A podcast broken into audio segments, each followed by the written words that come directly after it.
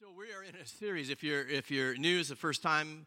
We are in a series called "The Sun," and it's all about awakening to the glory of Jesus. And we are going to spend a season. The idea of this whole series is spend a ridiculous amount of time of, of looking at Jesus, of gazing into his heart, poring over his teachings, examining his truths, and beholding his glory. And I believe as we do, we will have an unprecedented amount of transformation here at New Song. And last week we looked at the water to wine miracle in, in Cana. And that was the first time that Jesus revealed his glory. And today we're going to be in John chapter 2. If you've got your, your Bibles or your devices and get them fired up. But in John 2, we'll see the very, very next event where Jesus again reveals uh, his glory. So this is found in John chapter 2. We're going to read verses 13 through 16. It was nearly time for the Jewish Passover celebration, so Jesus went to Jerusalem. And in the temple area, he saw merchants selling cattle, sheep, and doves for sacrifices. He also saw dealers at tables exchanging foreign money, and Jesus made a whip from some ropes and chased them all out of the temple. He drove out the sheep and cattle. He scattered the money changers' coins over the floor and he turned over their tables. Then, going over to the people who sold doves, he told them, Get these things out of here. Stop turning my father's house into a marketplace. And, and the first thing we have to do, because people use this story a lot of times to try to convince us that Jesus is in a bad mood. Yeah, yeah we should laugh at that, right? Like, like he's 51% kind of ticked off at us, 49% pleased. Uh, it's a great day when we can finally reverse that and we figure out that Jesus is probably a little bit more pleased with us than he's, than he's angry with us. But I want, we need to put this thing in context for it to make sense. And, and during the Passover, uh, people were required to come from wherever they were. The, the Jewish people or people that wanted to worship uh, with them, they were all called from all of the regions and surrounding nations to come and worship in Jerusalem. It was a required thing. And if you were going to sacrifice a few doves, or let's say you had a really, really bad year, you made a, a ton of mistakes, it might be that you were going to bring uh, like 10 bulls to be sacrificed if your sin was really big. But you know, travel was hard in that day, and it would be gone. If it was like uh, like your worst year ever, it could be like cages of, of doves, sheep, bulls, all of this. And travel back in the time, it was very, very difficult. It was very, very challenging. So even to try to come three or four or 10 or 30 days journey with all of these animals and keep them fed was like a near impossible thing. So, uh, uh, and, so travel was hard enough. And per, perhaps the, the sojourners that were coming, maybe they had currencies that were in other uh, countries. So they're absolutely, and, and the temple took one kind of money. So there, it was absolutely necessary that there was some sort of exchange that would take place. People would have to exchange their money from whatever currencies they were to the temple, uh, the yeah, the, the temple currency, or maybe you would have to exchange money for some animal sacrifices. So either way, the exchange thing is a necessary thing. And I want to tell you that there was nothing wrong with this, and it, it was actually a good thing because it enabled people to worship more. Right? That's the whole job of worship leaders and all that is to help everybody get, get more involved in, in, in worship. But there was a big issue, and the issue was that they were charging fees and services, kind of service charges, on the money that was being exchanged. So it's just like those things that you buy not seen on TV and you get one and it's what it's always 1995 and then they tell you you're getting ready to place your order because it's an amazing thing. They say wait hold on. Not yet. For a limited time only. What happens? You get two. In fact you don't you get the extra one is free. All you have to do is pay for the shipping and the handling and the order charges and all of this and pretty soon your free. Uh, slicer or whatever it is ends up costing you 15 bucks Right, so this is what they're engaged with these, these fees and transactions. And what they were doing in doing this was that they were actually reducing the amount of, of worship or sacrifice that a giver could give. I mean, if you can imagine coming days and days and weeks and weeks and you're ready to pour it out before God, and let's say you had $100 and these guys were charging a service fee, and it was uh, the whole problem that Jesus has it was, uh, it was, yeah, it was exorbitant. It was usury. You come in, you got $100, all of a sudden, by the time you get done with these guys, you have like $80 to give. How are you going to feel? Right? They were actually hindering the scope of worship in the place. And the worst thing is that, the, it, let's say it was 80 and, and uh, 20. The worst part of it is that the $20 that was meant to go to the Lord went into their coffers for their own personal profit. So, can we all see that that's going to be a problem for a holy and just God, for a holy, uh, holy place? They reduced it, and what was meant for God, they took for themselves. Worship was to be accessible for everyone, and Jesus saw a system of ethnic and religious pride, and he came in and he cleansed the temple. So you might be asking, well, how does him turning over some tables actually reveal uh, his, his glory? Some may have thought, I think, if we would have been there, that maybe Jesus had anger issues or maybe he was trying to draw attention to himself. And certainly, if we go on in chapter 2, we'll see that once Jesus does this, that the, the Pharisees, the religious leaders, get all offended and say, Hey, what authority do you have? And, and actually, we want to see a miracle right here, right now, to prove that you have uh, that authority, uh, that authority. But really, it was just the overturning of the tables, that single act, that there didn't need to be any more proof that Jesus was Messiah. His actions revealed exactly who he was, revealed his glory. And when that action of turning over the tables had actually pointed the disciples to an Old Testament uh, prophecy that would confirm exactly who Jesus was. And that is found, we continue in John 2, John 2 17. And it says this Then his disciples remembered this prophecy from the scriptures. Where did they get this prophecy? They were reading their Bibles, or scrolls, I guess is what they had, right? But they're reading scriptures. And it says this Passion for God's house will consume me. And for those that may have been for a time confused about Jesus' actions, the, the scriptures actually gave them a perspective on exactly what Jesus was doing, and it revealed the glory of Jesus to them because they knew their word. They knew that Jesus had a heart for the house because he was Messiah, and that's exactly what Messiah uh, came to do.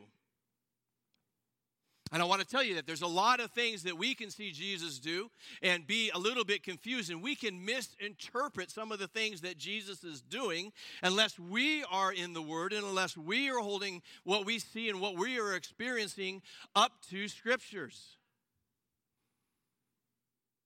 You might be thinking the highest level of truth is in our experience or in our circumstance. I want to tell you, it is not. It is found in the Word of God.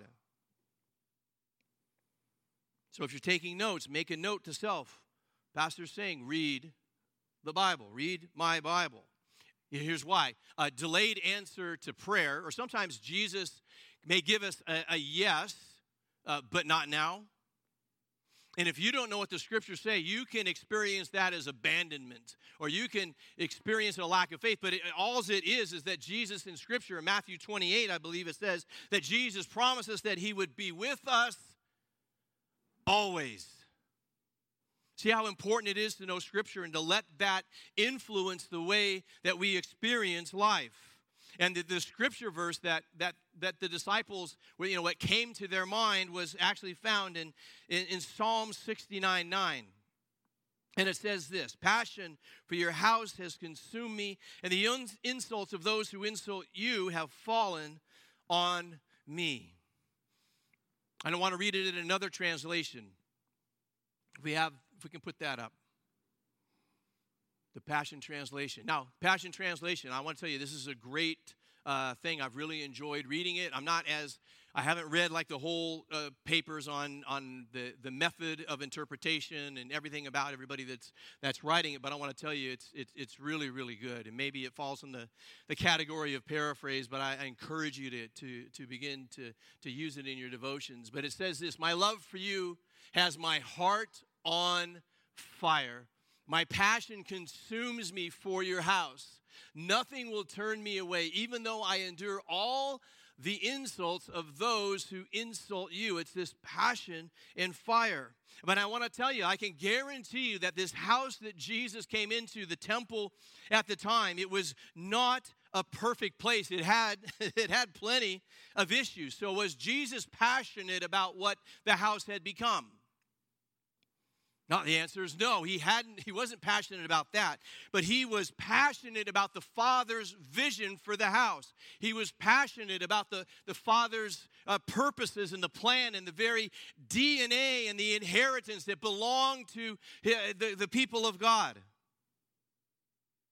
He was passionate about the purpose of the church. He laid down his life for the church. And as we talked about last week, this whole culmination of all the events of this age end in a wedding celebration where the groom comes back for his bride. Jesus had uh, a heart for the house, and because of this, it, it enabled him to put the house back on track. Jesus came to restore the house.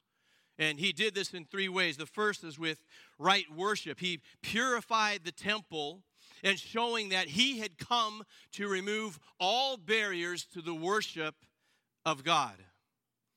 He came to remove uh, the barriers between God and people, that whatever could not be attained through the continual sacrifice system that they had, Jesus would attain uh, by his once and for all sacrifice on the cross.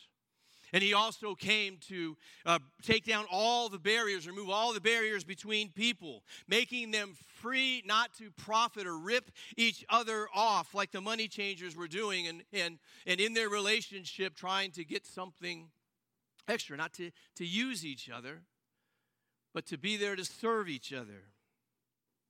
And Jesus' heart, his, his heart for the house, was greater than his heart for the approval of people we see two groups of people that Jesus uh, would definitely have kind of ruffled some feathers on that morning. And you know what? He didn't care what the big tithers thought. He didn't care about the merchants, the people that were selling, and, and, the business people in there. He also didn't care at all. Like I said, if you read the rest of the, the this event, we'll see that the this, the Pharisees are extremely offended and just demanding. If you are that person right now, we can see what you're doing. You're trying to allude to the prophecy of Psalm 69 9. But if you're really that person, we got to see a, a sign. We have to see a wonder. We have to see it right here and now. Jesus didn't care much about their opinions. We have to be the same way. We have to have a heart for the house. We have to have some zeal or passion. I want to tell you, I had a. Uh, when I first began in ministry, I was I was a worship leader, and I, I wanted to do everything the right way, and I probably had a little bit of overkill. But what I did is I had this form, maybe kind of a standard form in some churches, but I wanted people to tell me about their salvation experience. Uh, I want them to write out uh, if they studied music, what their if they had experience, if they had served previously, you know, all these things to be able to check these boxes. But here's what I found. Here's what I found that for every person that filled out the application, like just the way a pastor or worship leader wants to see it, for every person that was a great team member, the people that would fill that out the same way were actually uh, not that great of team members. And sometimes people that didn't fill out the application in just the right way actually ended up becoming some of the best people that we ever had. I'm just like, Lord, it's scratching my head. Like, how is this so? And, and God really said, Jeff, He goes, change the application. And here is the application. I want it to be a one word question. And the one word question was, Tell me about your heart for the house. Tell me about your passion and your love for this place. And, and, like Jesus wasn't saying, I have a passion for the house. Jesus wasn't saying, I got a passion for the four walls and the building and the instruments and the gold and the articles and everything in there. He was uh, talking about everything else.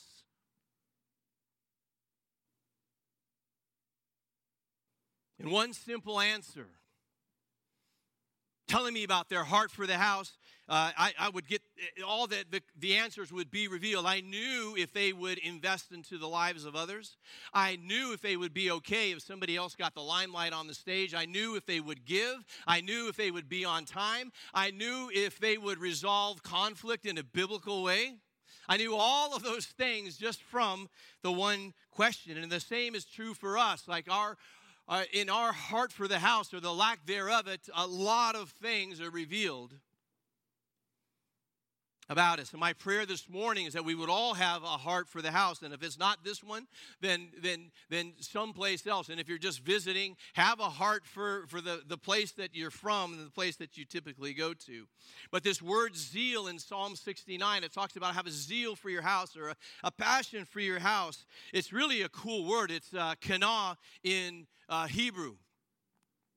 And it's, it's, it's a righteous jealousy. It means zeal and, and, and passion. And the, the crazy thing is, and I'm so glad I looked this word up this week, is that it's the same word that is used of God's zeal and passion for you and for me.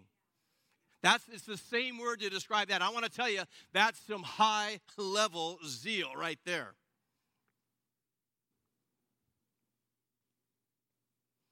It's a good thing to find a house that has a heart for you, but you also need to find a place where you have a heart for the house. It is good. We want you want to find a place that has a zeal and a passion for you, and I want to guarantee you, I have, we have got a zeal and a passion uh, for you guys. We do. And you want to be in a place where you're celebrated and not just tolerated. You know what the difference is, right? You guys have felt that when you've been in, in certain groups or certain family situations. We got Thanksgiving coming up, right? And you got some relatives that are coming over to your house or you're going over to somebody else's house and you're just going to tolerate them, right? Weird Uncle Frank. You know he's going to drink too much.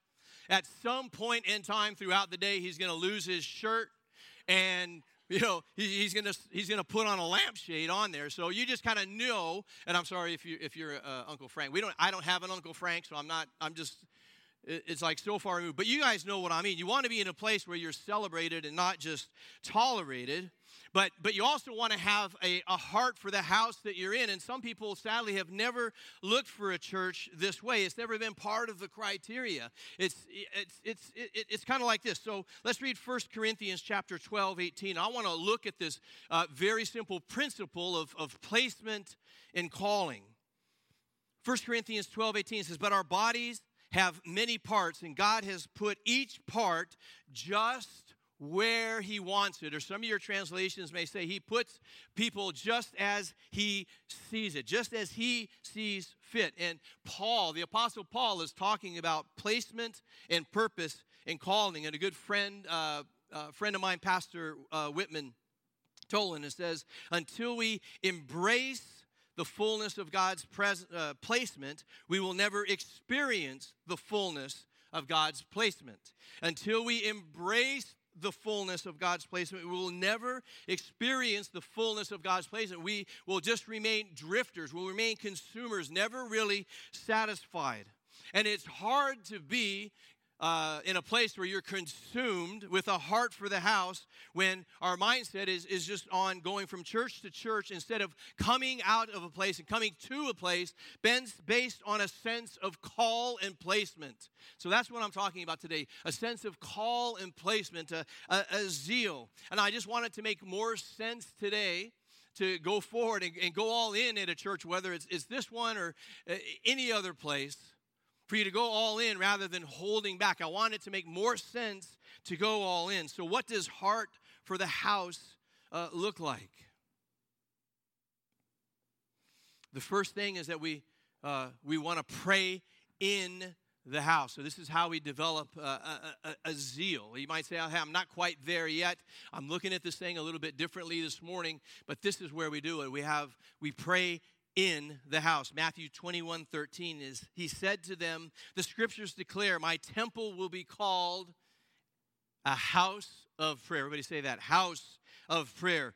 And I want to tell you that this place right here is was soaked in prayer. It's one year later, but along all of these perimeter walls, so this wall, that wall, there, and on all the offices and in the kids' room, every bit of perimeter wall that was prayed for, and there were scripture verses. There's not this much of any wall all around this place that is doesn't have scripture written on the drywall, and it's behind. I'll just guarantee you, take my word for it. It's behind the paint. If you want to see where it is, you can go into the janitor's closet underneath the stairs, and you can look where we ripped it off, and it is an unpainted wall. If you look closely on some of the walls, you'll even see like there's indentations for the paint. And the, the builder said, "Hey, you want us to like smooth those things out?" And I said, "Absolutely not." We want to we want to see that place. We want to remind ourselves that this place was soaked in prayer. We have prayer on Tuesday night, and and and, and for the next few weeks, we don't have anything going on on, on Wednesday nights on, on purpose. Uh, feel free to come to prayer on Tuesday night. We have a ministry team. You can also participate and pray in the house on a, on a ministry team. And the second thing I would say is that pray for the house. So pray in the house, pray for the house, pray for your church family, pray for the leadership here, pray for the prayer requests that come in. You can join that team to be on the, the, the prayer list. But James 5:16 says this, confess your sins to each other and pray for each other that you may be healed. Pray for each other. The earnest prayer of a righteous person. Anybody here righteous? Let me see your hands if you're righteous. Righteous means uh, that you're right with God. If you believe in Jesus Christ, you are righteous. So the prayer of a righteous person has great power and produces wonderful results. Well, sometimes I don't feel like my prayers are so fervent. I don't feel like I'm getting all the results. I want to tell you that the truth is here in Scripture. Know this Scripture. Let it, let it, let it shape your prayer life, not the things that you don't think that God uh, might be doing. Earnest prayer the earnest prayer of a righteous person has great power and produces wonderful results. And I want to tell you, every wonderful result that's ever happened in our church family is because came because somebody was praying. And the third thing is serve the house, and this will come out of our, our love. And I've heard uh, Pastor Bill Johnson say, like, hey, that that that that lovers make better workers. That that you know, if if there's somebody that has a zeal for the house, they just naturally. And I think that's what I discovered when I talked about this application uh, process. The third thing is serve the house. If you have a heart for this house, I want to tell you protect it or, or steward it in this way. Take care of it. Uh, it you know, in in a family, somebody's got to take out the trash. We've got clean teams uh, that come. And what we, these clean teams do, they come on Saturdays totally behind uh, the scenes, and it's an amazing thing. But in their service, they are declaring, like, hey, God, thank you so much for your provision for this place. We're going we're going to take care of it, provide meals. That's the other thing. So it's protection, it's provision, provide meals, uh, come and exchange baby clothes. I want to tell you that in this congregation is that some people have given other people cars. It's an amazing thing how this works when you have a zeal for the house, a, a love for the people in the house.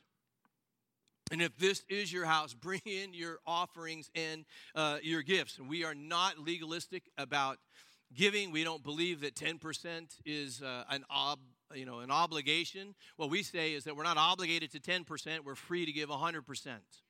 But in there, it's just not right. At some point in time, I know we all have ups and downs, but if, if you're going all year and you haven't given something, I want to tell you that, that something's off. Something's, something's just not right. And wherever you're going, not just here, if you're visiting, wherever that place is, you know, whatever you work out between you and the Lord to give, do it uh, happily and do it with uh, rejoice as, you do it, but but but seek Him uh, on it. And the last thing is relationship and connection. I want to tell you that to that part of serving the house and serving people here is if you see somebody that's that's a, a visitor like go and, and, and, talk to them. If you know somebody just that's been here for a while and they're just kind of off to the side like go up and say hi sit with people. I mean we know who the visitors are right? Because typically they come on time. Right we don't know how the coffee system works here and uh, all of that, but they come on time and maybe they're dressed just a little bit better because they didn't want to be underdressed, right? The wife's like, we can't go like that. We got to do this, right? But we have to uh, serve people when we, we have and when we're we're, we're lovers of the house, when we have a heart for the house, this is, this is how it is, is expressed. This is how we move past ourselves. And this is how we enable the worship of everybody in the house. So I want to tell you to find that place that has zeal for you, but also have a zeal for the house. Embrace Paul's teaching to the church in Corinthians, where he's saying placement and calling are everything. It's, it's not a random kind of a thing.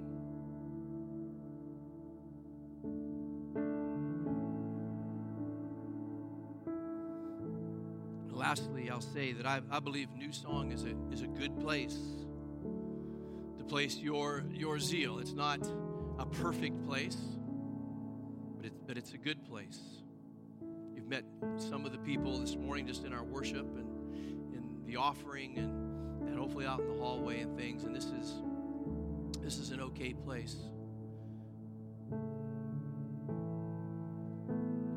But wherever it at is at that that you, you've got zeal, I mean that's the place to go. So we just I just want you to to, to pray this morning and just ask God as, as as we do, like where is my my sense of, of placement and, and calling here in the house?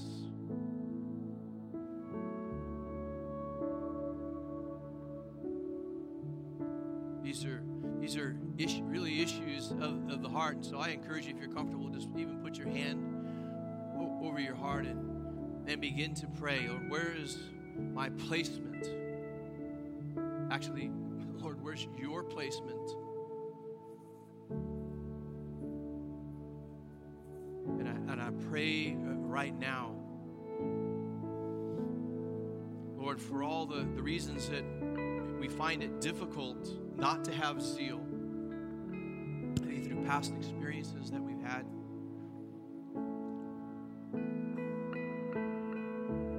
All the places it's difficult for us to have zeal. Would you do a work among us and over us and, and in us right now by the power of your Spirit?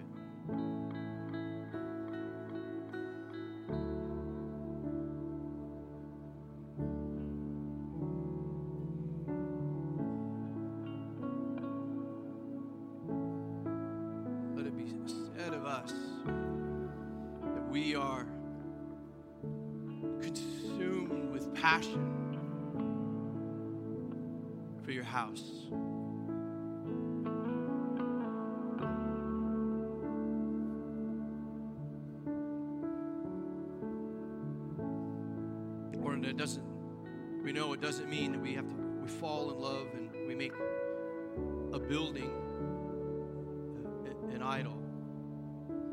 Lord, but we need, we need a, a zeal to have a, a passion for your vision for the, the church, for your purposes for the church. Lord, for the, the calling on the church, Lord, for the, the, the DNA and the, the great inheritance that belongs to the church. Lord, we need to have a, a, a zeal for those, and we need to have a, a zeal for the people that are in your house.